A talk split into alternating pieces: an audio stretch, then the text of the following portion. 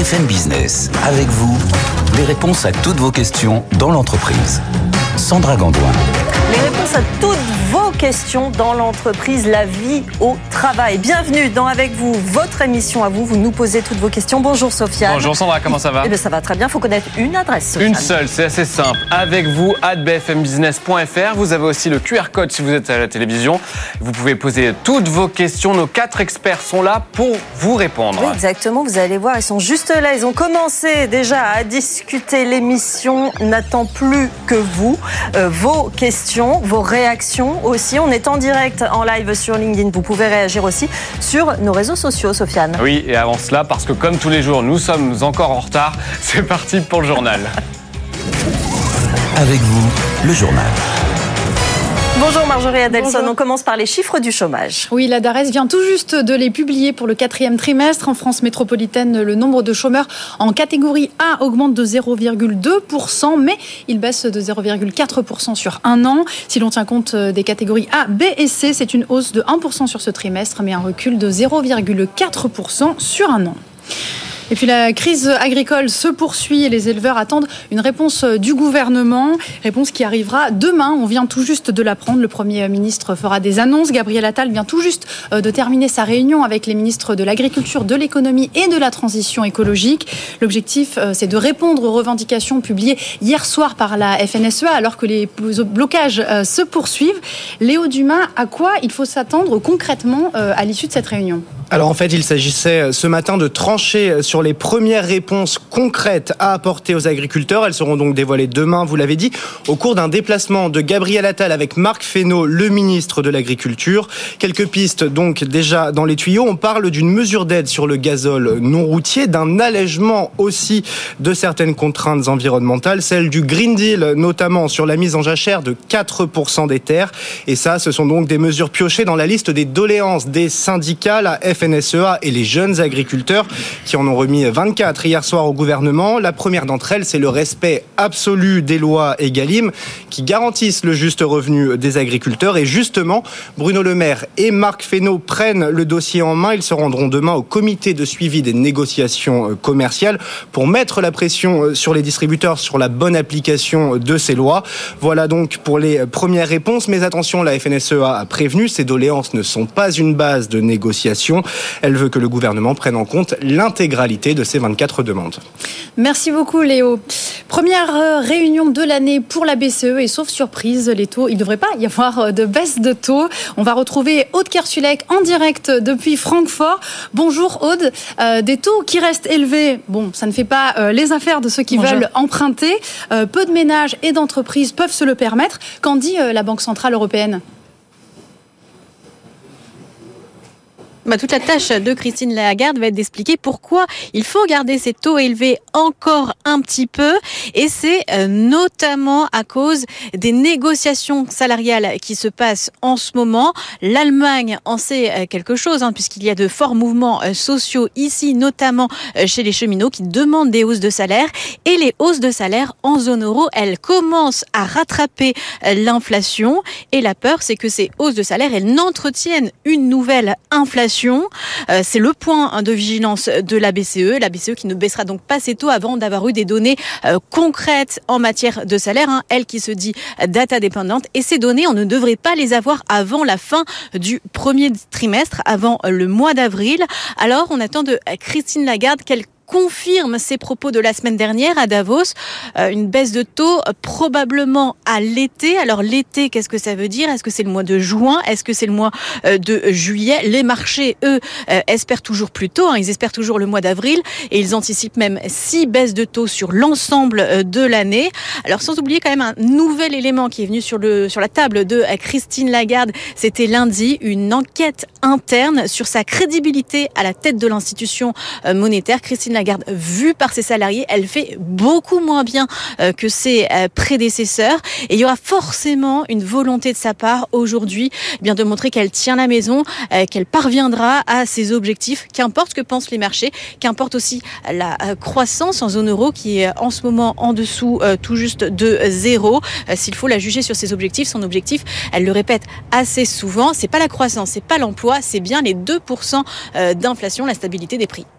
Merci beaucoup, Aude. Et puis, on le rappelle, hein, BFM Business sera en émission spéciale BCE à partir de 14h. Ça sera présenté par Stéphane Pedrazzi. Et direction les États-Unis, Marjorie, où les chiffres de la croissance sont très attendus. Oui, ils seront publiés aujourd'hui à partir de 14h30 et ils devraient être très bons. Ces derniers temps, la croissance américaine a déjoué, vous le savez, tous les pronostics et reste très solide, en cause notamment la consommation des ménages qui a battu des records pendant les fêtes. C'est ce que notre correspondant Antoine Poincaré a pu constater. Il s'est rendu dans le Maryland, près de Washington. Sur son téléphone, Rebecca fait défiler les photos de ses derniers voyages. L'an dernier, elle s'est fait plaisir. L'Espagne et le Japon, 3 semaines à chaque fois.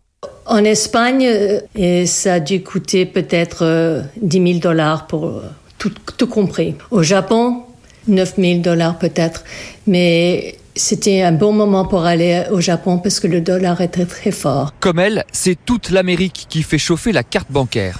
Les dépenses des ménages ont battu tous les records pendant le Black Friday ou les fêtes de fin d'année notamment. Lydia Boussour, senior économiste chez EY. Et en fait, quand on regarde ce qui s'est passé en 2023, la hausse des salaires a commencé à surpasser l'inflation. Et donc, ce qu'on a pu constater, c'est un rattrapage, une récupération du pouvoir d'achat des consommateurs américains. Une situation dont profite Jimmy Brio. Donc là, on est en train de préparer nos inserts de pommes pour nos chaussons aux pommes. Dans la banlieue de Washington, l'atelier de boulangerie-pâtisserie de cet entrepreneur français tourne à plein régime.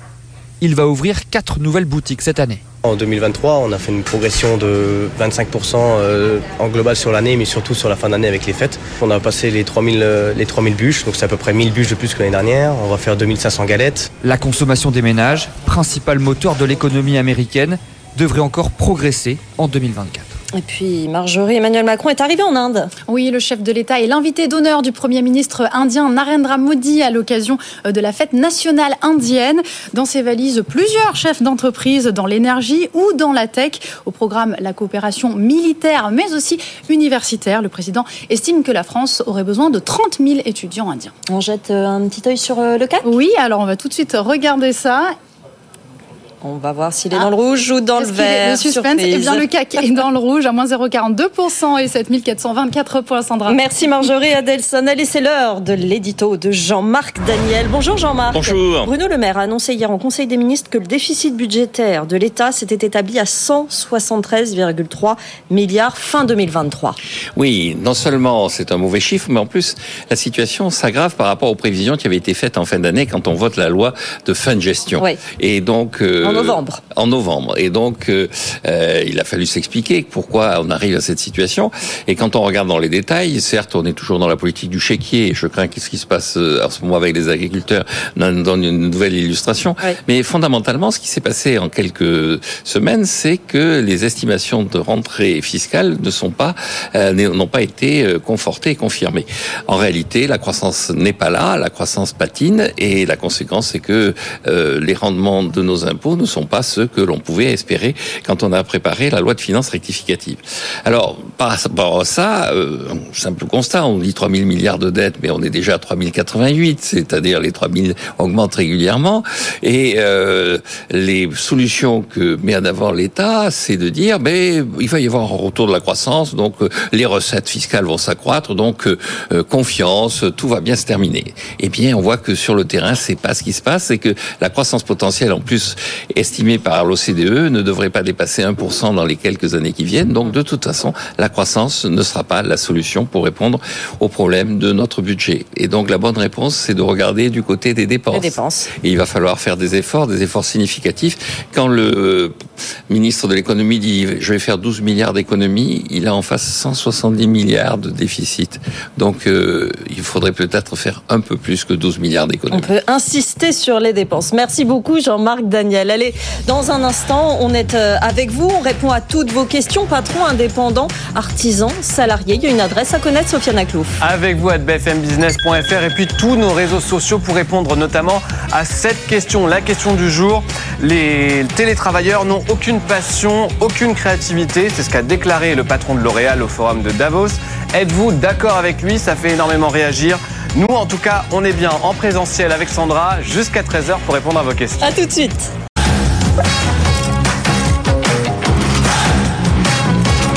BFM Business, avec vous, des réponses à toutes vos questions dans l'entreprise. Sandra Gandoin. Et on est ravis d'être avec vous encore ce midi sur BFM Business. Avec vous, patrons indépendants, artisans, commerçants, agriculteurs, même salariés, la vie d'entreprise, la vie au travail, plus généralement, nous intéresse. Vous avez des questions, vous avez des problèmes, vous nous les posez à cette adresse, Sofiane. Avec vous, à bfmbusiness.fr. Pourquoi vous riez ? Parce que je me suis mis de l'eau partout. Ah ben voilà, non, c'était pas le moment. Je suis désolé. On va très bien, ça commence bien cette émission. Vous nous posez quand même vos questions et vos réactions. On va peut-être commencer par présenter nos experts, le temps que vous séchiez à ma gauche. Antoine Poincaré, bonjour, directeur de la AXA Climate School. On va parler avec vous RSE, formation, stratégie. Exactement, formation à la transition environnementale pour les entreprises. Frédérique Jeske est à vos côtés, fondatrice du cabinet Uscoa, Partners, experte, impact et engagement. C'est cela, Frédérique ? Oui, toutes les évolutions du monde du travail. Exactement. Émilie Korchia est également avec nous, fondatrice de My Job Glasses. Alors, j'avais mis experte jeune au travail, mais je dirais que c'est plus généralement l'épanouissement au travail, la vocation. Ouais, la vocation, l'épanouissement, l'orientation, parce que être bien orienté, c'est la clé. Trouver sa voie en entreprise ou dans l'entrepreneuriat d'ailleurs. Vous nous expliquerez tout ça suivant les questions que nous avons. Et puis Muriel Pariente, bonjour Muriel. Sandra. Vous êtes partenaire chez Ashurst, on dit ? Ashurst, vous êtes notre juriste du jour, poste très sollicité, je vous préviens. Je vous aurais prévenu, vous le savez. J'attends. Allez, c'est parti, première question, Sofiane. C'est pour vous, Émilie Korchia, madame, et vocation, orientation, si j'ai bien entendu. On parle en ce moment, et c'est d'actualité, d'une crise des vocations dans le milieu agricole. Comment attirer les jeunes vers ces métiers qui ne séduisent plus tout à fait ? Alors nous, on pense que pour attirer les jeunes et faire vraiment connaître ce que c'est qu'être agriculteur, il faut leur permettre de rencontrer des agriculteurs et d'échanger avec eux. Parce qu'on a plein de clichés sur tous les métiers en général. Sur le côté agriculture, on sait que c'est compliqué, que c'est difficile, et c'est vrai, mais il y a plein de choses à savoir autres sur l'agriculture. Et il faut savoir qu'on a plus de 50% des agriculteurs qui vont partir à la retraite dans les 10 ans. Donc si on veut continuer à avoir une bonne alimentation, il nous faut des agriculteurs pour la suite. Et donc du coup, créer des vocations, c'est essentiel. Et donc nous, on encourage les jeunes, et il y a de plus en plus d'agriculteurs qui se mettent en avant et qui sont prêts à expliquer leur métier, à partager leur passion, et sans langue de bois. Ouais, ça, c'est très important. Est-ce que les formations pour cela sont adaptées, les formations, mais d'ailleurs que ce soit dans le monde de l'agriculture ou partout ailleurs, il faut être vraiment connecté au milieu dans lequel on est formé finalement. C'est vrai, mais la question en fait elle vient encore plus tôt. Comme on ne sait pas ce qu'on veut faire, on se forme mal et on va dans les mauvaises formations. Et c'est pour ça, nous, dans le cadre de France 2030, puisque l'État fait beaucoup aussi pour aider à créer des vocations dans ces domaines-là, dans les filières stratégiques qui emploient, on permet aux jeunes d'aller rencontrer des professionnels dès la 5e, puisque maintenant, dans les classes, les professionnels doivent se déplacer. Et il faut des agriculteurs. Et il faut des agriculteurs aussi qui parlent à des jeunes dans les villes. Parce qu'aujourd'hui, le problème, c'est que c'est plus facile pour des agriculteurs de se déplacer proche de chez eux. Mais en fait, finalement, c'est pas parce qu'on est né à un certain endroit sur le territoire que ça doit conditionner le travail qu'on va faire demain. Donc, on incite aussi à la visioconférence, à faire en sorte que dans les classes, de partout, dès la 5e, on ait des agriculteurs qui viennent parler et qui viennent faire connaître leur métier parce qu'on ne les connaît pas. Vous avez raison, mais ces problèmes de vocation et de voix, ça se pose aussi dans les métiers scientifiques. On en a énormément parlé ici sur ce plateau, les métiers scientifiques. Plus on y va tôt, plus il y a de chances qu'il y ait des garçons et aussi des filles. Et j'encourage d'ailleurs les agricultrices aussi à prendre la parole, parce qu'on parle d'agriculteurs, mais ça peut être aussi un métier pour des femmes. Absolument. Donc en fait, il faut créer des vocations auprès de tout le monde, le plus tôt possible, pour que ça fonctionne. Sofiane. Et qui sait, peut-être que ces questions de vocation seront au programme de Gabriel Attal, qui fera des annonces demain pour sortir de la crise, on l'a appris tout à l'heure. Frédérique Jeske, une question pour vous, experte impact et engagement. On entend justement parler de plus en plus d'impact, mais quelle est la différence entre la RSE et l'impact, puis c'est quoi une entreprise à impact ? Voilà, réexpliquons ces notions, Frédérique. Alors, c'est vrai que déjà, c'est une super question, parce que c'est vrai que quand on pose la question à un public en entreprise, on a très rarement la réponse, et on a même souvent des difficultés à définir ce que c'est que la RSE déjà. Donc c'est vrai que la RSE, elle existe depuis longtemps. La RSE, qu'est-ce que c'est ? Finalement, on pourrait dire que c'est la mise en place volontaire par les entreprises d'actions qui vont permettre de respecter les principes du développement durable, et donc de prendre en considération les enjeux socio-environnementaux de leurs activités. Et aujourd'hui, effectivement, on parle de plus en plus d'impact, voire même plutôt d'impact positif. Donc, il n'y a pas vraiment de définition officielle. Moi, je dis souvent que l'impact, en fait, de l'entreprise, il peut être positif, négatif. Ça peut être, c'est en fait finalement le résultat des externalités positives et négatives que l'entreprise va avoir sur son environnement, sur les personnes, sur la planète aussi. Et aujourd'hui, en fait, en fonction de son engagement, de la maturité de son engagement, on va avoir finalement plusieurs types d'entreprises qui vont peut-être être définies comme des entreprises à impact à partir du moment où elles vont avoir un enjeu spécifique en fait à défendre, et elles vont ça va faire partie de l'objet de l'entreprise d'adresser cet enjeu spécifique social ou environnemental en fait pour lequel l'entreprise a été créée. Antoine Poincaré. En fait, au-delà du nom, ce qui s'est passé d'essai fondamental dans les années qu'on vient de vivre, c'est qu'on est passé d'une RSE ou d'impact positif qui était un peu à côté du business, une lecture quasi américaine.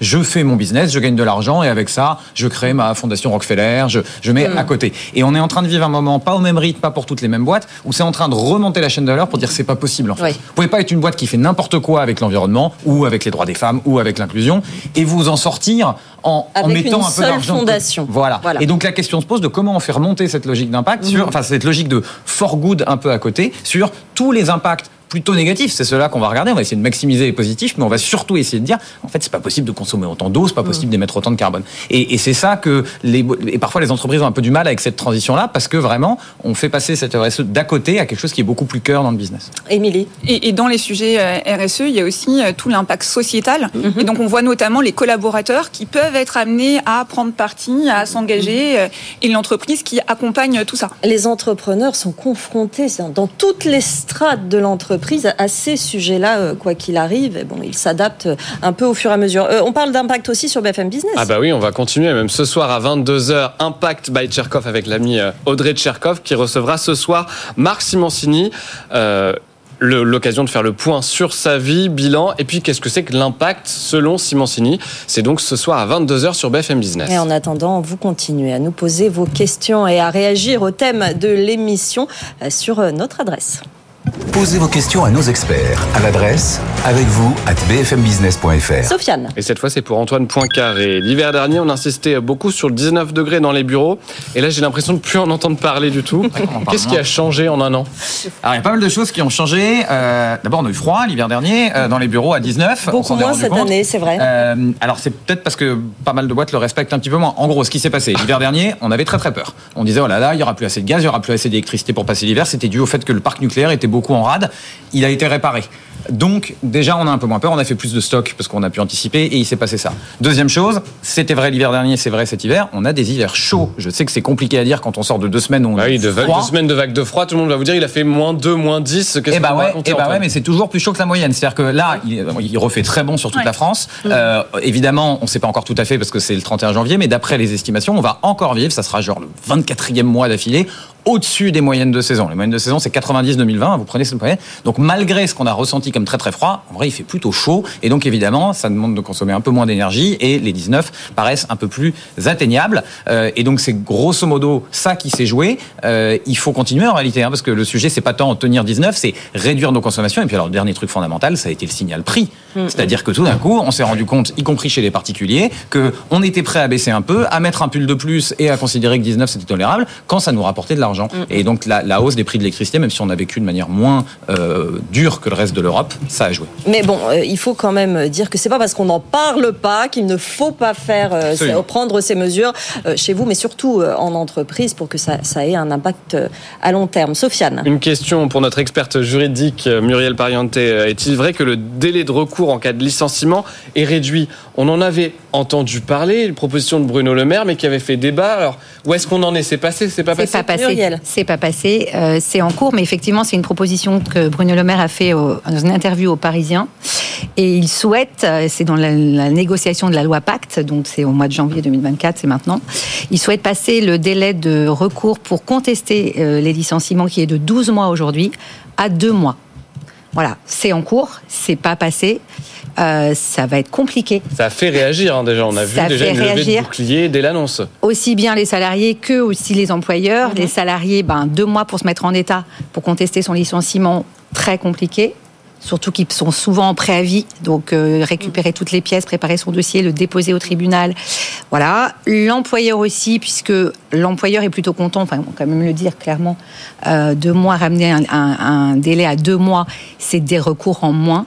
et des salariés il y aura de la casse, il faut dire les choses comme elles sont. Ouais. Ça va être très court, donc il y aura des salariés qui n'auront pas le temps, ou qui auront oublié, ou qui n'auront pas le nez en tête.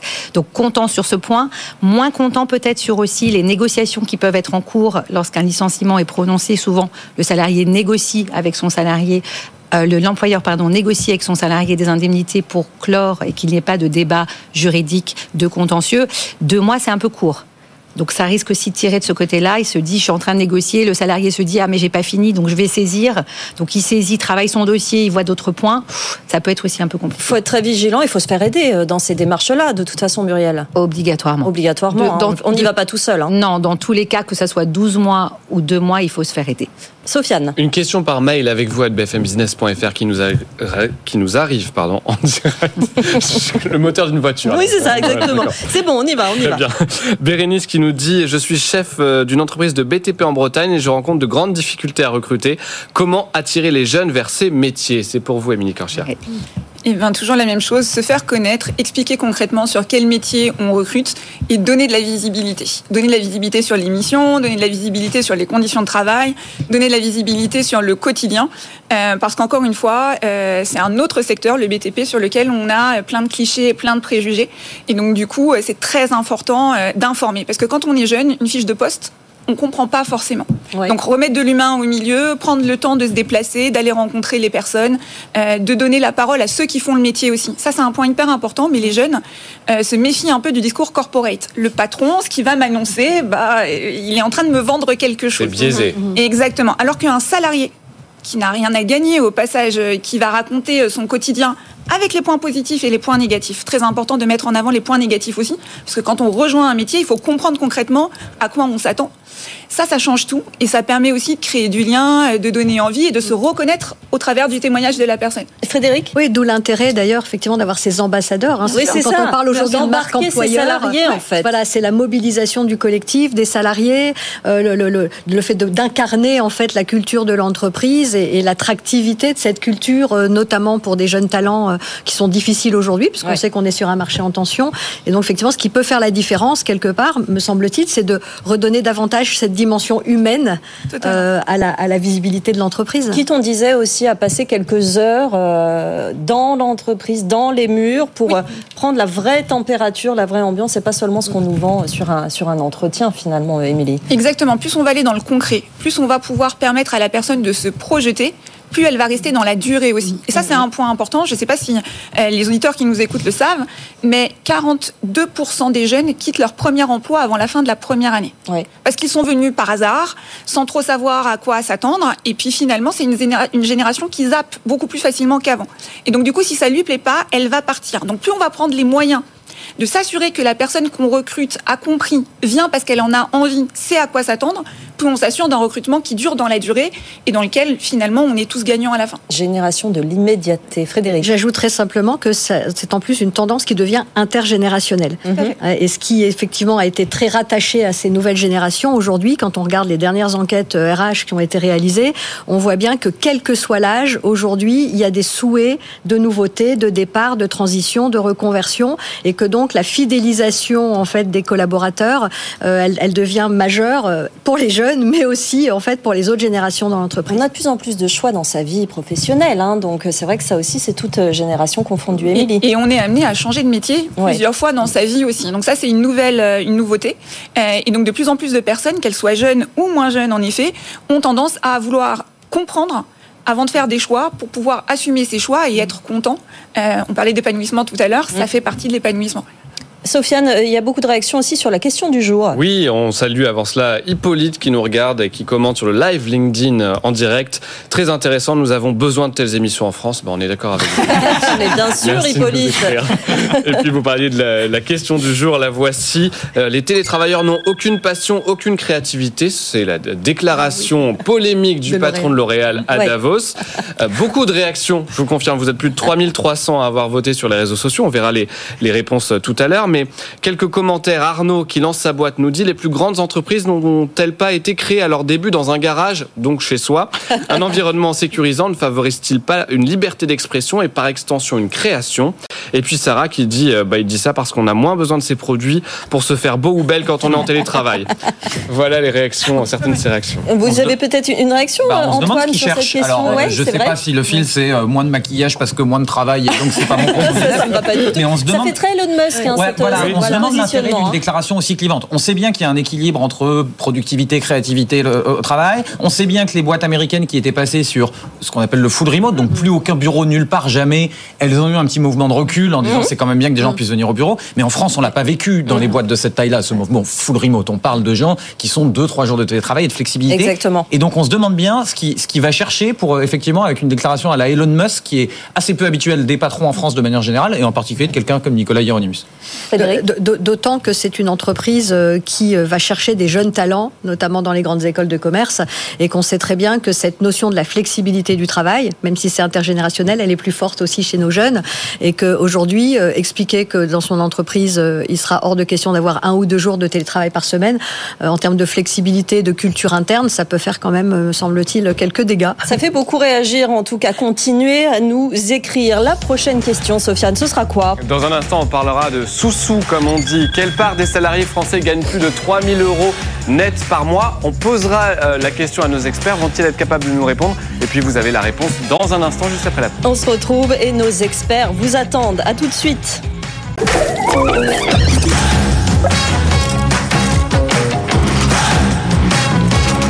BFM Business, avec vous, les réponses à toutes vos questions dans l'entreprise.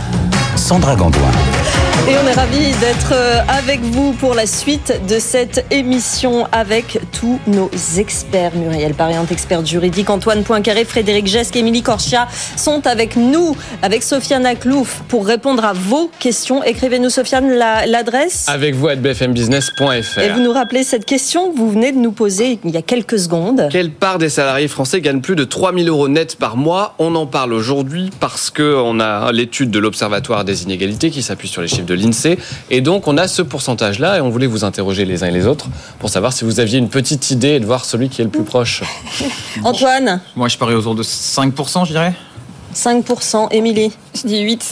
C'est plus. Frédérique ? Plus. Moi, je mettrais à moins de 10, en tout cas. Moins de 10, mais peut-être... Non, peut-être. Muriel, vous avez une idée ?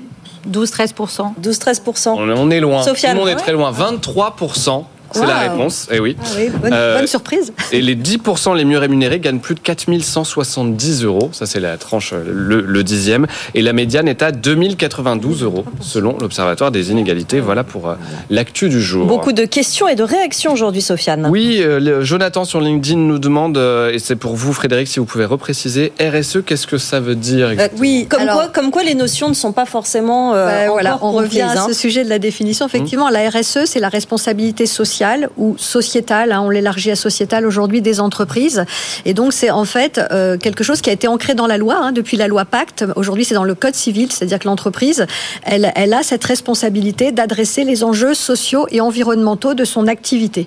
Et donc quand on parle d'une démarche RSE ou d'une politique RSE, c'est la manière, c'est le plan d'action, en fait, la stratégie que l'entreprise va mettre en place pour, au-delà de sa performance financière et économique, venir adresser un certain nombre d'enjeux qui vont toucher les hommes, les femmes, l'environnement. Antoine Poincaré. Il y a un autre sigle à avoir en tête quand on parle de ces sujets-là, c'est l'ESG, environnement, social et gouvernance, qui est plutôt une prime de lecture un peu risque. C'est-à-dire, dans ma feuille de route RSE, je dois adresser des sujets environnementaux, évidemment, sociaux, et puis de mon organisation, sur réfléchir comment les décisions sont prises. Et c'est ça, la gouvernance, c'est la direction, qui prend la stratégie, exactement, les décisions dans la structure. Sofiane. Une question pour vous, Madame Orientation, Émilie Korchia. Je suis enseignant en classe de 3e, mais chaque année, les élèves ont beaucoup de mal à trouver des stages. Comment mieux les aider ? Une question de Jules par mail. Alors, il y a pas mal de choses qui sont faites et vous savez que maintenant, en plus du stage de troisième, il va y avoir un stage de seconde. Donc, c'est très important. En plus ? Ouais. Génial. C'est une nouveauté, le stage de seconde pour tous les jeunes sur le mois de juin qui a été mis en place. Et donc, du coup, en effet, c'est important d'aider les jeunes à aller dans les entreprises. Aujourd'hui, le stage de troisième, il est extrêmement inégalitaire. C'est-à-dire qu'en fonction du métier de vos parents, vos parents sont dans un grand groupe, c'est assez facile de faire entrer son enfant dans un service ou un autre et puis de lui permettre d'aller faire son stage d'observation et se balader de service en service. Quand vous ne travaillez pas ou quand c'est compliqué pour vous, bah, on va retrouver beaucoup de jeunes qui vont aller à la boulangerie du coin, le stage kebab dont on parle malheureusement.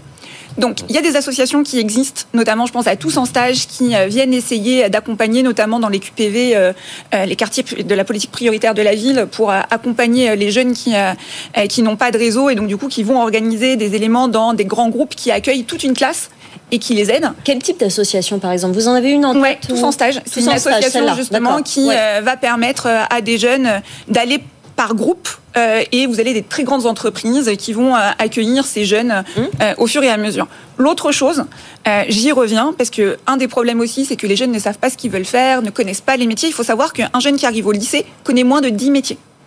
Ça peut paraître fou. 10 métiers. Moins de 10 métiers. Donc, quand avocat, on arrive médecin, au lycée. On a juste la base, grands métiers, après, c'est tout. Exactement.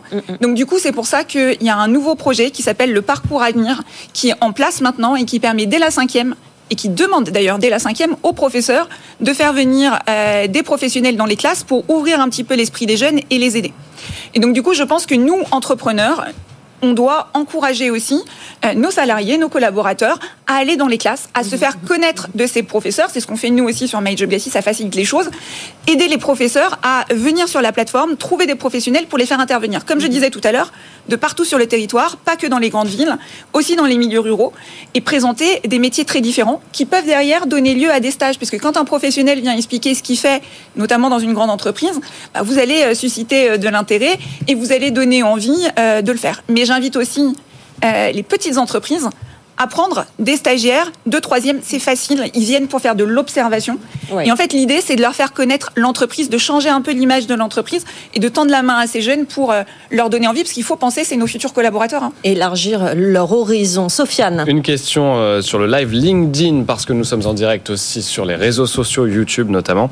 Concernant les demandeurs d'emploi en reconnaissance de la qualité de travailleurs handicapés, doivent-ils en parler lors de leur recherche d'emploi et entretien professionnel ? Et si oui, comment faire ? Une question de Laetitia qui veut lui répondre et lui donner des conseils. Je ne crois pas qu'on soit obligé de mentionner qu'on est handicapé lors d'un entretien d'embauche. Non, il n'y a absolument pas d'obligation de mentionner qu'on est handicapé. C'est pas obligatoire. Après, bien sûr que ça peut être une discussion avec son futur employeur de dire les choses. Je pense que c'est préférable, c'est certainement souhaitable. Oui, hier, Marie Hombrook parlait de façon générale, dans le recrutement, simplement de la notion de transparence. Muriel, est-ce que vous êtes d'accord avec ça ? Parce que malgré tout, c'est quelque chose qui doit certainement se savoir pour autant. Est-ce que ça facilite peut-être la communication avec le futur employeur ? Oui, bien sûr. D'abord, la transparence est fondamentale dans le processus de recrutement pour qu'on sache exactement, des deux côtés d'ailleurs, du côté de l'employeur, du côté de salarié, ce qu'on recherche et ce qu'on veut. Sur les travailleurs handicapés, sachez quand même que du côté employeur, il y a des obligations. Il y a des pourcentages. Les entreprises doivent avoir une obligation d'embaucher des salariés handicapés. Donc souvent, c'est quelque chose qui est mis sur la table au moment de l'entretien d'embauche et même parfois avant dans le CV lorsqu'il est envoyé. On le sait. Émilie. On parlait de RSE tout à l'heure. Beaucoup d'entreprises souhaitent recruter et s'ouvre beaucoup à ces sujets-là. Donc peut-être pour rassurer aussi la personne, c'est pas forcément quelque chose qu'il faut cacher parce que ça peut être aussi quelque chose sur lequel l'entreprise est très ouverte et a des envies et travaille à une politique pour aider à l'emploi des personnes en situation de handicap. Donc ne pas le présenter forcément comme une contrainte. Très concret, c'est pas que les boîtes en ont envie, c'est qu'à partir d'une certaine taille, il y a des amendes. C'est quoi l'obligation ? 6-7% en France ? On en est là ? J'ai absolument pas les chiffres en tête, mais il y a quelques années, c'était ça. Dans le Nord, on était plutôt à 25%, le Nord de l'Europe. Je n'ai pas le chiffre en tête, mais je dirais plus dans les 15-20%. Ça veut dire que ça progresse, effectivement. Vous continuez à réagir et à nous poser vos questions. On est avec vous. Nos experts de l'entreprise sont avec vous. Sofiane. Une question pour notre experte juridique, c'est Arnaud qui nous écrit sur LinkedIn.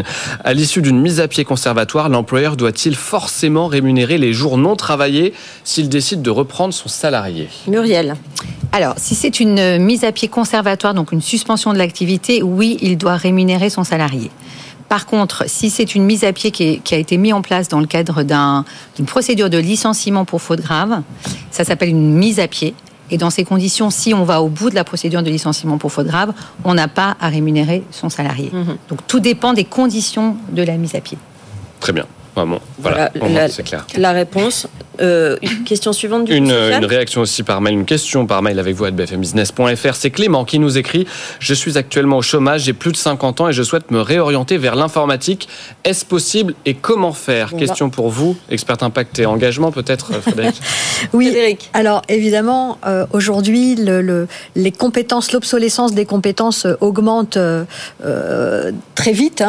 Des compétences qui étaient valables pendant des années dans le passé, maintenant c'est valable 2 ans, une compétence. Donc l'employabilité, maintenir son employabilité, c'est tout au long de la vie. Donc si on souhaite se réorienter, d'autant plus à partir de 50 ans, dans la mesure où on sait que malheureusement les taux de formation augmentent, enfin réduisent au fur et à mesure que les personnes augmentent en âge, la reconversion va prendre appui sur une nouvelle formation. Donc ce qui est essentiel en fait pour cette personne, c'est de pouvoir effectivement être update, actualiser ses connaissances, actualiser ses compétences sur le sujet qui lui plaît. Et s'il souhaite, alors est-ce que c'est en format salariat, est-ce que c'est dans l'entrepreneuriat, c'est aussi un autre sujet. Je sais que par exemple beaucoup de personnes de plus de 50 ans souhaitent s'orienter vers l'entrepreneuriat et vous le savez, en France on parle beaucoup de l'entrepreneuriat des jeunes, de la start-up nation, et on oublie toujours de dire que l'entrepreneuriat des plus de 50 ans est extrêmement dynamique et que oui, à partir de 50 ans on a plein d'atouts pour entreprendre.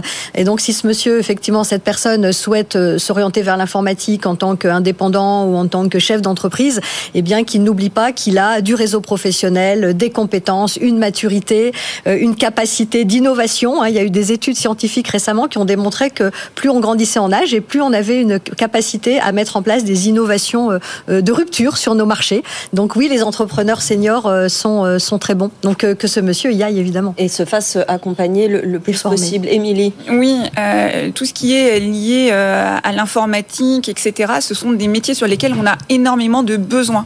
Donc cette personne qui est accompagnée par France Travail peut aussi en parler avec son conseiller, voir s'il peut bénéficier d'une aide pour une formation. Il y a des formations courtes qui existent maintenant pour aider à la reconversion sur ces métiers où on peine à recruter. Donc c'est une bonne idée, c'est un métier d'avenir. Et donc j'encourage à vraiment essayer de voir quelles sont les formations et les aides qui sont à sa disposition, parce que avec plaisir, on en a besoin. Antoine. On peut citer des noms parce qu'effectivement, il y a beaucoup de formations qui sont nées. On pense à Simplon, on pense à Open Classroom qui fait ça, Le Wagon qui fait ça de manière très très courte. Donc effectivement, il y a des boîtes qui sont là pour adresser ça et vers lesquelles ce monsieur peut se tourner. Simplon, Open Classroom, Le Wagon, des exemples. Mais effectivement, c'est important de dire qu'il faut se former aussi en permanence. On le dit souvent dans cette émission que finalement, la vie des professionnels de demain, ce sera la compétence mais aussi la formation tout au long de sa carrière, Antoine. Vous regardez où est-ce qu'on investit de l'argent dans la vie d'un être humain pour sa formation, c'est extraordinairement en faveur, je parle de l'argent à la fois privé et public, des 0-20 ans. Et donc effectivement, dans un monde où la durée de vie des compétences réduit, il y a probablement la question de se poser où est-ce qu'on met de l'argent, y compris de l'argent public, plus tard dans la vie des gens. Sofiane. Et on a une réaction qui va totalement dans ce sens. 54 ans bientôt, en recherche très très active d'un nouveau poste depuis plusieurs mois. Je dois malheureusement me rendre à l'évidence de la place, il y en a pas plus, et pour nous les femmes passer la cinquantaine. Donc là on est dans un cas, c'est plus Clément, c'est une femme qui nous écrit: pourquoi est-ce si difficile pour une femme de plus de 50 ans de trouver un emploi salarié? Frédéric. Alors déjà on le sait, en France notre monde du travail malheureusement est trop souvent agiste. L'agisme est un fléau quand même dans nos entreprises. Le sujet de l'emploi des seniors est vraiment un enjeu majeur, et malheureusement aussi la double peine agisme plus sexisme pour les femmes, elle est réelle. Les chiffres le montrent. Quand vous prenez le taux d'emploi des plus de 55 ans, eh bien les femmes, on va être 5% en dessous des hommes. Si vous prenez le salaire moyen en fin de carrière pour des cadres, eh bien les femmes, c'est 12% en dessous des hommes.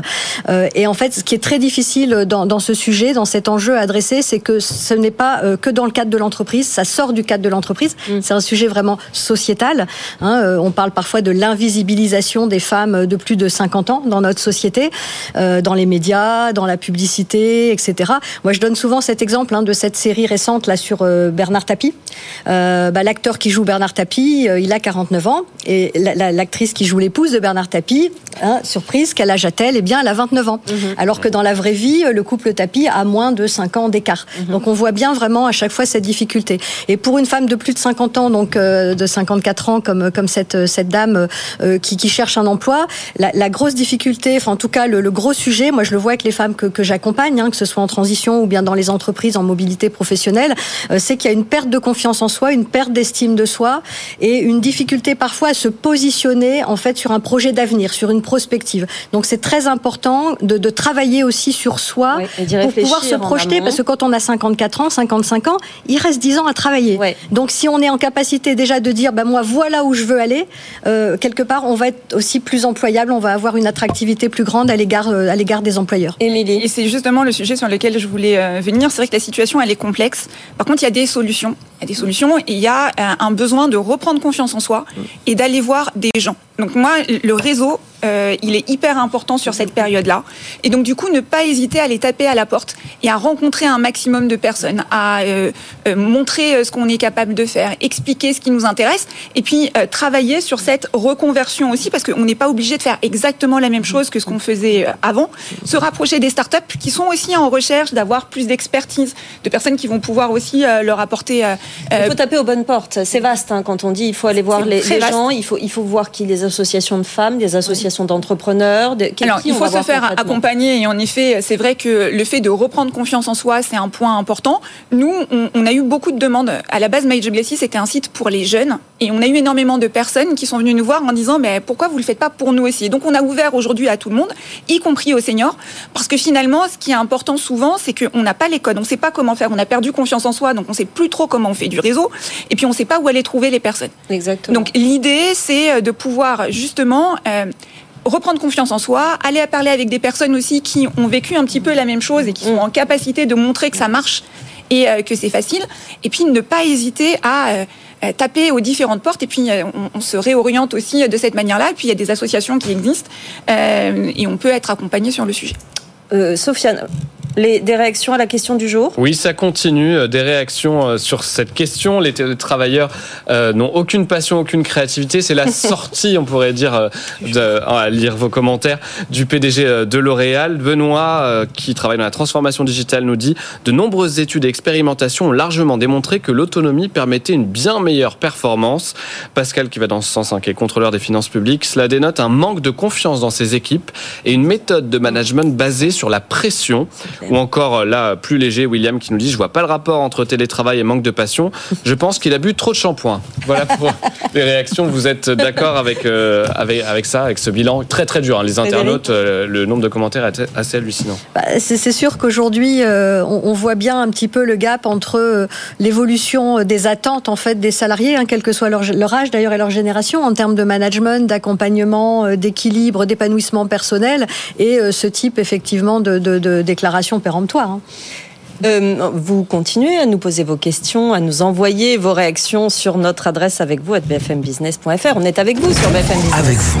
Retrouvez-nous sur tous nos réseaux sociaux. Sofiane. Une question pour notre experte juridique du jour. Y a-t-il une date limite pour réaliser les entretiens annuels d'évaluation ? C'est une bonne question. On est en plein dedans, exactement. Alors, Muriel. Y a-t-il une date limite ? Je ne saurais pas vous dire exactement la date limite, mais effectivement, il y a une date qui est fixée pour faire les entretiens d'évaluation. C'est fixé en interne dans chaque entreprise en fonction de l'agenda, ou c'est fixé de façon générale de plus haut ? Non, chaque entreprise prévoit chaque année. Et ça, c'est fixé chaque année de la même manière, les entretiens d'évaluation. Oui. C'est obligatoire de le faire une fois par an. Donc après, c'est à eux d'organiser leur agenda.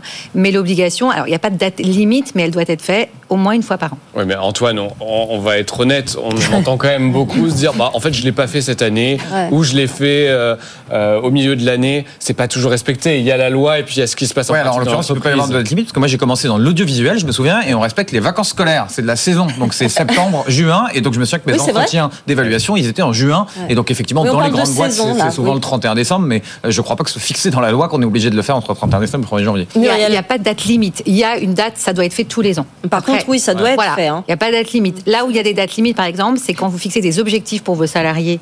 Lorsque vous avez des salariés qui ont une rémunération variable, ils ont des objectifs qui doivent être fixés. Ça doit être fixé en début d'année. En début, donc janvier, février, quand vous avez des années de janvier à décembre. Si ce n'est pas fixé et que c'est fixé plus tard, là, vous avez vraiment un risque de devoir payer 100% de la rémunération variable parce que vous n'avez pas fixé vos objectifs. Là, il y a une date limite.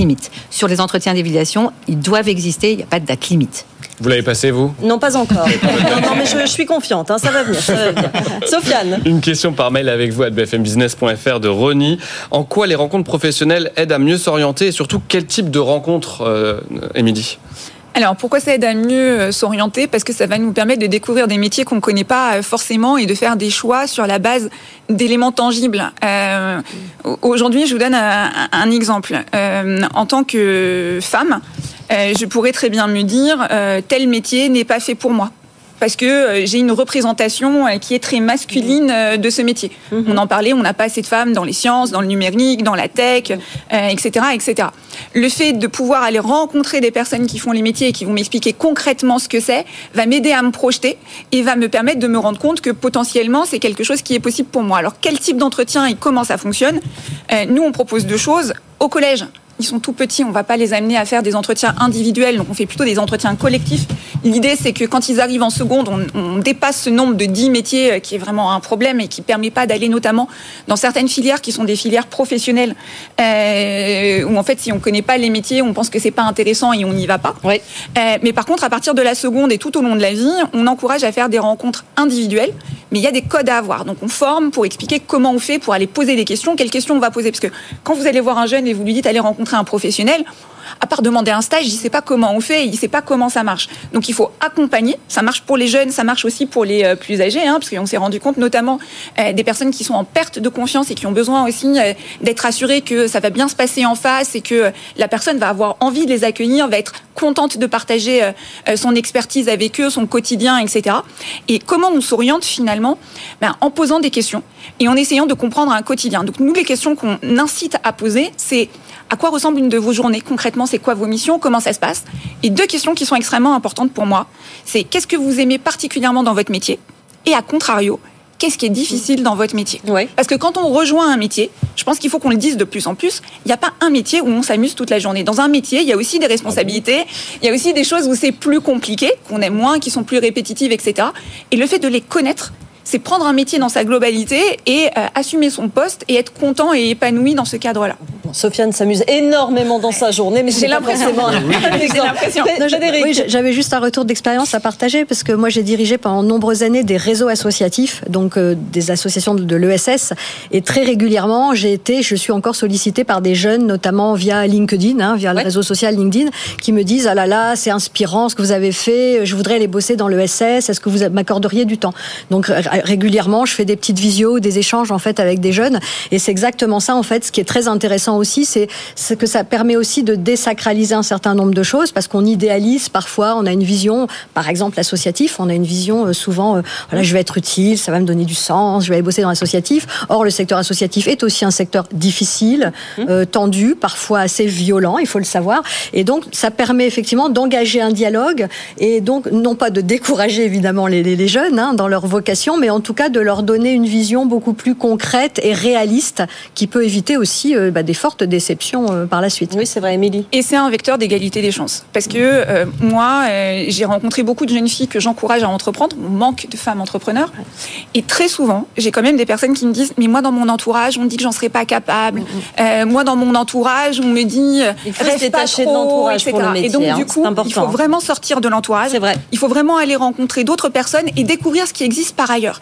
Aujourd'hui, avec la réindustrialisation du pays, il y a plein de métiers qui sont des métiers qui vont dans les filières professionnelles qui malheureusement ne sont pas assez valorisés aujourd'hui.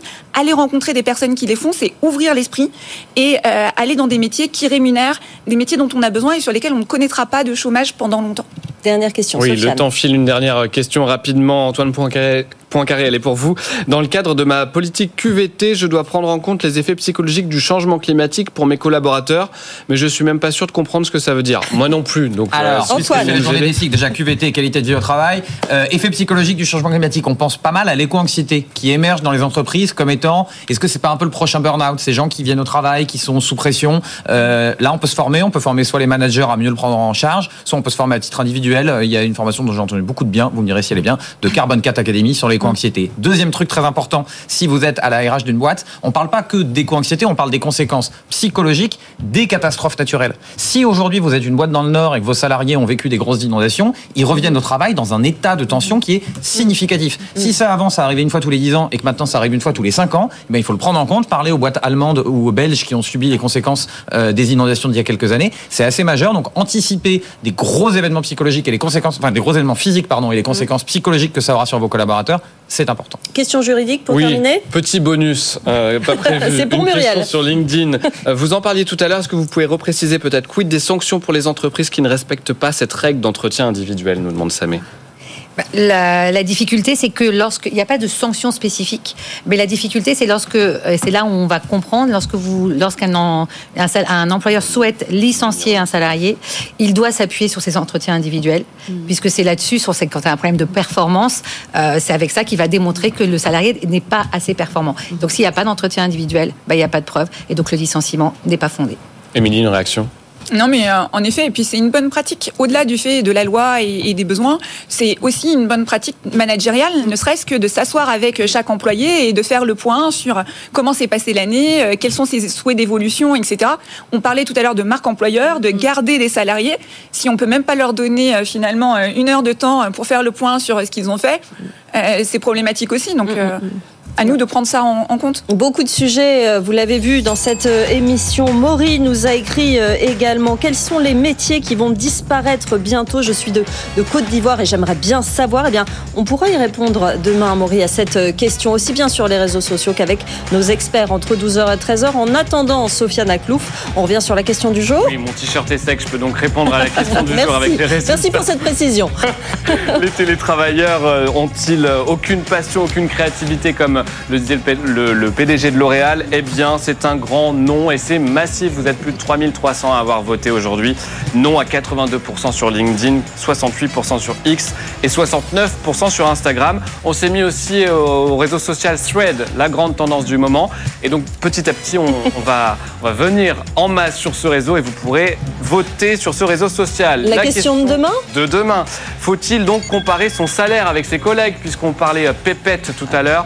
Eh bien, vous avez jusqu'à demain, 13h, pour voter. Et on en parlera dans notre émission avec nos experts. Il va y avoir une bonne ambiance dans votre entreprise. Là, à partir d'aujourd'hui jusqu'à demain, vous allez voir. Et n'hésitez pas, effectivement, à répondre à cette question très intéressante, riche d'enseignements. En tout cas, en attendant, on remercie nos experts du jour. Antoine Poincaré, Frédérique Jeske, Émilie Korchia et Muriel Pariente. Merci à vous quatre d'être venus nous voir aujourd'hui. Merci pour votre expertise. Vous êtes les bienvenus dans cette émission. L'actualité économique continue aujourd'hui sur BFM Business parce qu'on parle de la BCE. Aujourd'hui, 14h, émission spéciale autour de Stéphane Pedrazzi, les décisions de la Banque Centrale Européenne. On est connecté évidemment sur BFM Business et en attendant, passez une très bonne journée. Avec vous sur BFM Business.